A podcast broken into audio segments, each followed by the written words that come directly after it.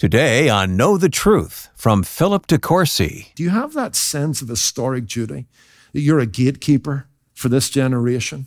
What does the words of that old hymn go? Something like, We cannot expect to be carried to the skies on flowery beds of ease, while others fought the prize and sailed through bloody seas?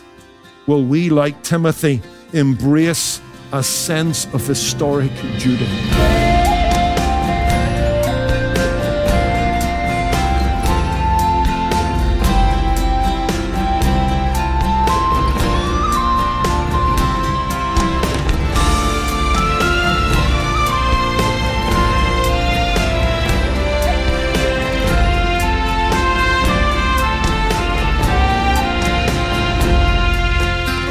Welcome to Know the Truth. I'm Wayne Shepherd. When the Apostle Paul wrote his last letter to Timothy, he described himself as running across the finish line of life. He knew he'd die soon, and he intended to finish well. Today on Know the Truth, Philip DeCourcy shares how we too can live our lives well with no holding back and no regret. It's the conclusion of a lesson called Finishing Well from the Without Apology series. If you missed the first two parts of this lesson, you can catch up on our website at ktt.org. Now, here's Philip. We're working through 2 Timothy, so grab your Bible. We're almost at the end of our study. A study we called Without Apology because early on in the book, and yet you still get this flavor throughout the book, Paul tells Timothy not to be ashamed of him as the prisoner of Jesus Christ or the gospel that he preaches. And so we want to live a life without apology. And, and so we called this series Without Apology. We're now in chapter 4, verses 6 through 8, which is the passage that deals with Paul's imminent departure, imminent death, where Paul is addressing his young son in the faith for the last time, and he passes on some words of encouragement. He has finished well, and he wants Timothy to do the same. There are four things the resolve, the review, the reward, the response. Let's look at the resolve. Verse 6. For I am already being poured out as a drink offering, and the time of my departure is at hand. This is Paul's resolve to give the last drop of his life to gospel endeavor. On the one hand, the Romans are taking it from him, but in another hand, Paul is willingly offering it to Christ and to the kingdom. His final witness to a pagan culture. Philippians 1:20, right? Whether by life or by death, that Christ may be magnified in my body. As we think about the resolve here, you and I would be reminded, and it's good to be reminded, that death needs to be a crowning moment. And where you're conscious and in charge of your faculties, you need to command the scene and give a confession of faith. That's what Paul is doing here. Don't passively embrace death. On the one hand, death needs to be a crowning moment. On the other hand, life needs to be a constant offering of ourselves to God and others. I want you to notice it's inherent in the text. Paul dies all used up. I'm being poured out down to the last drop. That's challenging, isn't it? No, life is not something to be saved. Life is something to be spent. Let's move on. You've not only got the resolve, you've got the review. The review, verse 7 I have fought the good fight, I have finished the race, I've kept the faith. So there's three things here there's the soldier, there's the sportsman, and there's the steward. Paul casts his life in three pictures. So, number one, verse 7, as he reviews his life, he can say, I have fought the good fight, the soldier. Paul depicts the Christian life as a struggle, as a battlefield, as a fight for survival in the face of the world around him, the flesh within him, and the devil nipping at his heels. His spiritual life is on the line each and every day. He's a target for assassination. He's living behind enemy lines, morally speaking. Every day is a moral minefield, and one wrong step, and he blows his legs from right from out under him and collapses spiritually. Dangerous stuff. That's why, actually, in chapter 2, he'll say what? Verse 3 Therefore, you must endure, Timothy, hardship as a good soldier of Jesus Christ. No one entangled in warfare entangles himself with the affairs of this life, that he may please him who is enlisted as a soldier. There was all kinds of fights and all kinds of fronts, morally and theologically, and Paul gets up every day with that attitude. I'm going to have to endure hardship. I'm going to have to be courageous. I'm going to have to do it one more time under fire. And I'm going to have to be single minded because that's the point, isn't it? No one engaged in warfare entangles himself with the affairs of this life.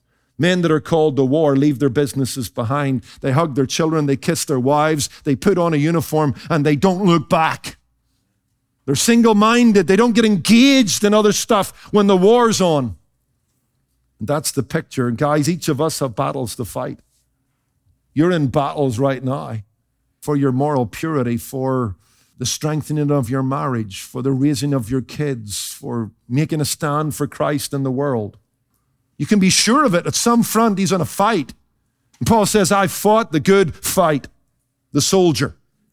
So that's the first picture. Here's another one as he reviews his life. We need to be challenged by that. The sportsman. I've run the race. Back to 2 Timothy 4, verse 7. I have finished the race. We're off the battlefield and onto the athletic field. Paul imagines himself crossing the finishing line of life. I think he imagines himself falling over the line breathlessly. Remember, he's being poured out. He's holding nothing back. He's not walking across, he's running across. Running from the world and sin and the devil and failure.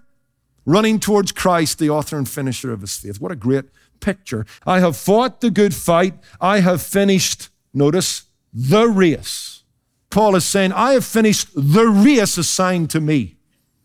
God has a work for each of us to do. Because in 1 Corinthians 12, verse 11, when it comes to the enablements of the Holy Spirit, the gifts of the Holy Spirit, which allows us to serve, in areas of mercy, teaching, leadership, whatever, it says that the Spirit gives these gifts as He wills sovereignly.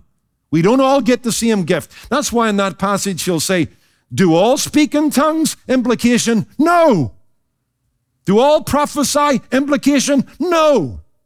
We've all got a lane to run in. Every part of the body is separate and necessary. You've got a lane to run in. You've got a life God has written down for you to live. Here's the last picture the steward. This third image is that of the trustee or the steward. Look what Paul says I have kept the faith. He's not talking about his personal belief in Jesus Christ. He's not talking about his commitment to Jesus Christ. He's talking about the fact that he has kept the faith, the body of truth, the gospel. Remember back in 1 Timothy 6, verses 20 to 21, Paul says to Timothy, keep the deposit. The word deposit means the treasure. And in chapter 1 and verses 13 and 14 of this very letter, verse 14, that good thing which was committed to you, keep by the Holy Spirit. What's the good thing? It's the gospel. And Paul has kept it. The truth is always under attack. It must be preserved. It must be guarded. And Paul says, as I die, I can say truthfully, I have indeed defended the truth. You want to be able to say that, guys. You know what? I'm committed to guarding the deposit. Keep the faith. Okay. I'm not going to speak a lot on this next thought because I want to get to a final thought. The reward, the reward Hey, Paul, you've given a lot. Verse 7. You've spent your life. You're doing it now at the end of your life the way you've done it throughout your life. We realize you're running to the finish line breathless. We realize that your sword is still held high. You haven't surrendered to the enemy. You've fought the good fight. We see you've still got your Bible in your hand. You're committed to the faith. That's his past and that's his present. And Paul gets his motivation in his future because he says, look in verse 8, finally there is laid up for me the crown of righteousness, which the Lord the righteous says will give to me on that day, and not to me only, but all those who love his appearing. He looks around without fear. He looks back without regret, and he looks ahead without doubt. Paul draws back the curtain on the future and previews what lies ahead for him and people like him. That's people who are Christ centered and eternity oriented, those who love his appearing. And he talks about a crown, he talks about a reward. This is the Greek word stephanos, it's the victor's wreath. And since he has taken images from the battlefield and from the athletic field, that's exactly what the Stephanos is. The Stephanos was a garland crown, a wreath that would be put on the head of a victorious soldier or on the head of a winning athlete. And there are five of these crowns in the New Testament. There's the incorruptible crown given to those who practice self discipline, 1 Corinthians 9. There is the crown of life in James 1, verse 12, given to those who suffer and endure the end. There's the crown of rejoicing, which is the soul winner's crown in 1 Thessalonians 2, verse 19. The crown of glory, 1 Peter 5, given to faithful pastors who served their congregations with stellar commitment. And then here there's the crown of righteousness, which is given to those who love his appearing. Aye. What do these crowns signify? We're not sure. Is it millennial blessing? Is it eternal joy? Could be elements of that. But one thing I'm pretty sure of, even when we get those crowns, get those rewards, get those well dones from Christ, according to Revelation chapter 4, we're going to take those crowns and cast them at Jesus' feet. He's going to say thank you, and we're going to say, Oh Lord, it's not about us, it's about you. It was a joy to serve you. So that's the reward, and that is motivation. In fact, I think here there's an element of vindication because he's about to lose his life at the hands of an unjust judge called Nero. But in a future day, he's going to be vindicated by the righteous judge himself, the Lord Jesus Christ. There's going to be a day of vindication and victory for God's people. That's why Martin Luther said, I live this day for that day. But here's the point I want to get to and wrap it up the response. We've talked a lot about Paul because Paul's doing all the talking. But the last thought I want to get in for a couple of minutes is what I call the response. We've looked at the resolve, we've looked at the review, we've looked at the reward, the response. And the response is to come from Timothy because I don't want you to lose the train of thought. We're looking at verses 6 through 8, but it really is tied to verses 1 through 5. Because notice what he says in verse 6 For he's linking the comments that he's about to make with the comments he's just made. Timothy, preach the word. Timothy, fulfill the ministry. For. And he gives the third reason for doing that.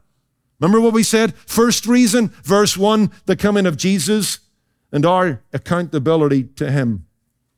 Verse 3 For the time will come when men will not endure sound doctrine, so we got to preach it and fulfill the ministry. Reason three because I'm about to die, Timothy, and you need to stand in the gap. That's the response I'm looking. The completion of my ministry begs for the continuation of yours. That's the important thing to get, guys. That's the flow of the passage. That's why you have this theme of gospel continuity as we wrap up here in 2 Timothy, verse 1 of chapter 1 to Timothy, my beloved son. Paul has trained him up, Paul is sending him out. Chapter 1, verse 14, keep that good thing. Chapter 2, verse 2, find men like you and you do in them what I did in you, teach them to be faithful, that they may teach other men to be faithful. And you've got this continuing links in a chain of gospel faithfulness. You get to chapter 3, verse 14, continue in these things. And then when you get to chapter 4, hey, Timothy, bye bye, son. You need to tell me you're going to preach the word and you're going to fulfill the ministry. That's the response I want in the light of the resolve, in the light of the review, in the light of the reward. This is kind of that scene. Remember when the mantle of Elijah falls off the chariot and Elisha picks it up? And Paul's kind of laying down the mantle. Are you going to pick it up, Timothy? Now, here's one other thing, guys, I've got to squeeze in. We're not going to take time to deliver it, but I want to give you a thought, and some of you guys will chew on it In 1 Timothy 6, verse 11 and 12, and 2 Timothy 3, verse 17, Paul describes Timothy as what? The man of God. The man of God flees unrighteousness. The man of God is equipped through the word. Guys, that's a technical term. And Paul is using it, I believe, very purposefully because it's gone back to the Old Testament. And you'll see that Moses, Samuel, David, Elijah, Elisha were all called the man of God. You remember what the woman says about Elisha? I perceive that a man of God has passed by. This is a technical term for prophets, men of the word, voices for God, leaders in the community of faith. And I think Paul's saying that to Timothy. There's this idea of continuity again. Timothy, we're in a line of faithful men, the man of God. And I have kept the faith, and I've run the race, and I have fought the fight. Now I'm going, I'm gone, Moses is gone, Samuel's gone, David's gone, Elijah's gone, Elisha's gone. You're here. Don't let there be gospel slippage. Don't let there be gospel shrinkage in your generation. Make sure that the work of the gospel proceeds aggressively in your generation. Make sure there's no break in gospel commission endeavors. There is an army of faithful men that have lived across the centuries who got us to this point with the Bibles in hand, religious freedoms, gospel opportunities. And the issue is will the work go forward or go backward this generation of men? Will we, like Timothy, embrace a sense of historic duty? A sense of historic duty. Do you have that sense of historic duty? You're a gatekeeper for this generation. What does the words of that old hymn go? Something like, We cannot expect to be carried to the skies on flowery beds of ease, while others fought the prize and sailed through bloody seas. The martyrs, the faithful men that speak to us.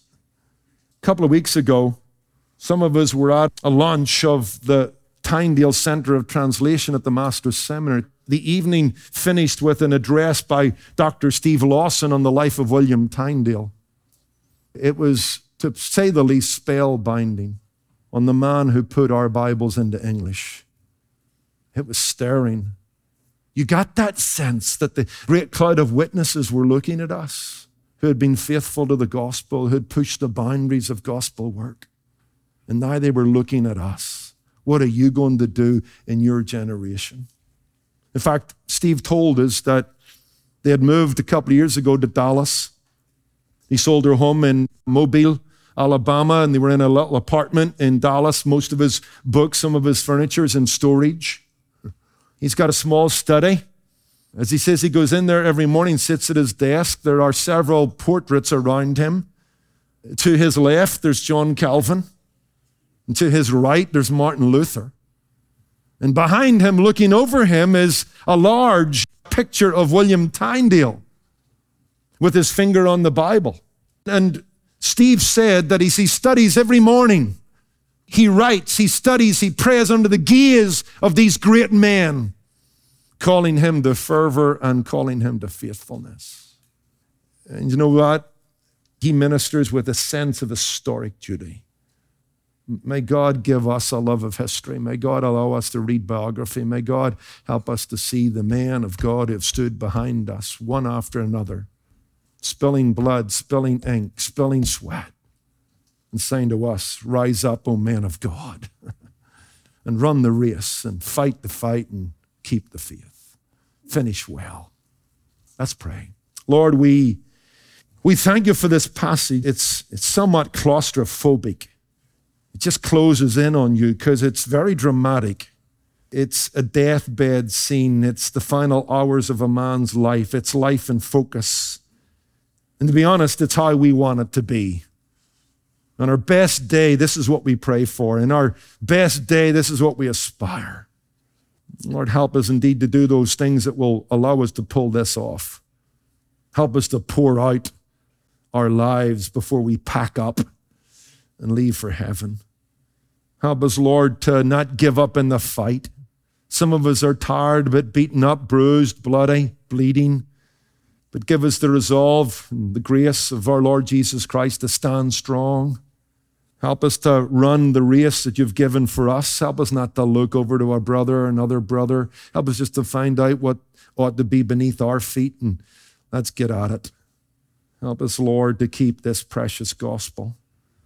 Help us not to stand by passively as it's ripped apart in the culture, mocked in the church. Help us to defend it because tied in the gospel is the honor and glory of Jesus Christ. Lord, when it's tough and, and hard, help us to keep our eye on that day when Jesus will come, and it will be worth it all when we see Jesus. Help us not to get lost in the mood of the moment or the crisis of the hour. Lord, we pray that indeed we may be men of historic commitments. Help us to look back understand what's behind us, the men that sacrificed and served to get us to this point, and it mustn't die in our generation. It mustn't go back. It mustn't be less. Help us to be faithful.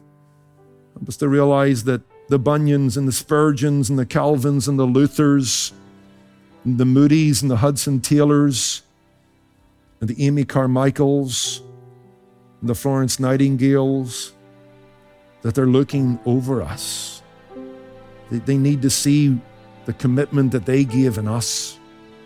May it be so. May this be a band of men who, in sacred honor, die in harness for Jesus' sake.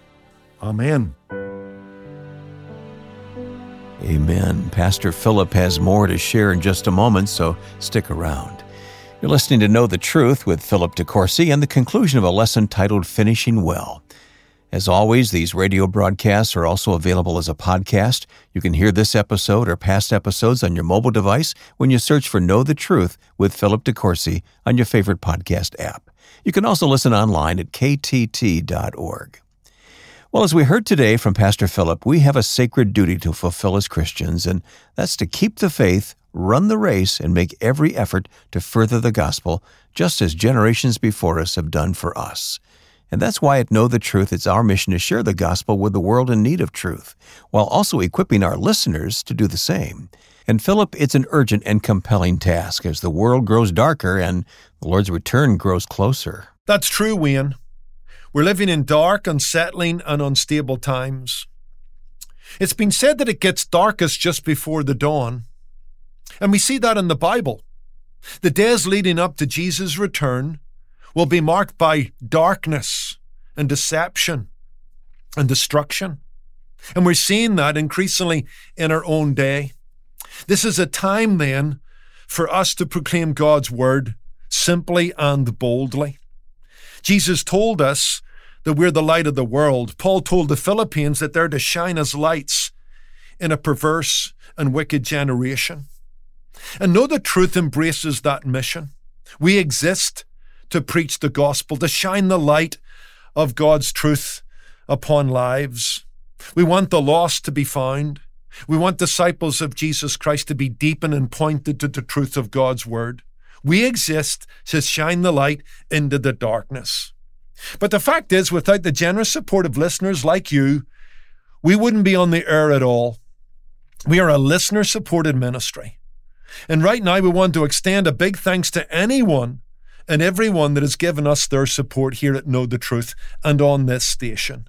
Your gifts have made a difference, and they're changing lives for eternity through the preaching of God's Word received. And so you can join us in this great enterprise of shining the light into the darkness. You can do that by giving a donation right now. Simply call 888 644 8811 or give online at ktt org. Thanks, Philip. And as a thank you for your gift of any amount, you'll receive God versus Government Taking a Biblical Stand When Christ and Compliance Collide. This book provides believers guidance and wisdom on how to respond when the state encroaches upon the church and looks to the Bible for answers about remaining discerning and faithful to God's commands in the face of opposition. Request your copy by calling 888 644 8811 or by giving online at ktt.org. Well, I'm Wayne Shepherd, inviting you back tomorrow when Pastor Philip begins the finale of the Without Apology series with a brand new message titled What Matters Most. That'll be Tuesday on Know the Truth. Today's program was produced and sponsored by Know the Truth Incorporated. Jesus said, You shall know the truth, and the truth shall make you free.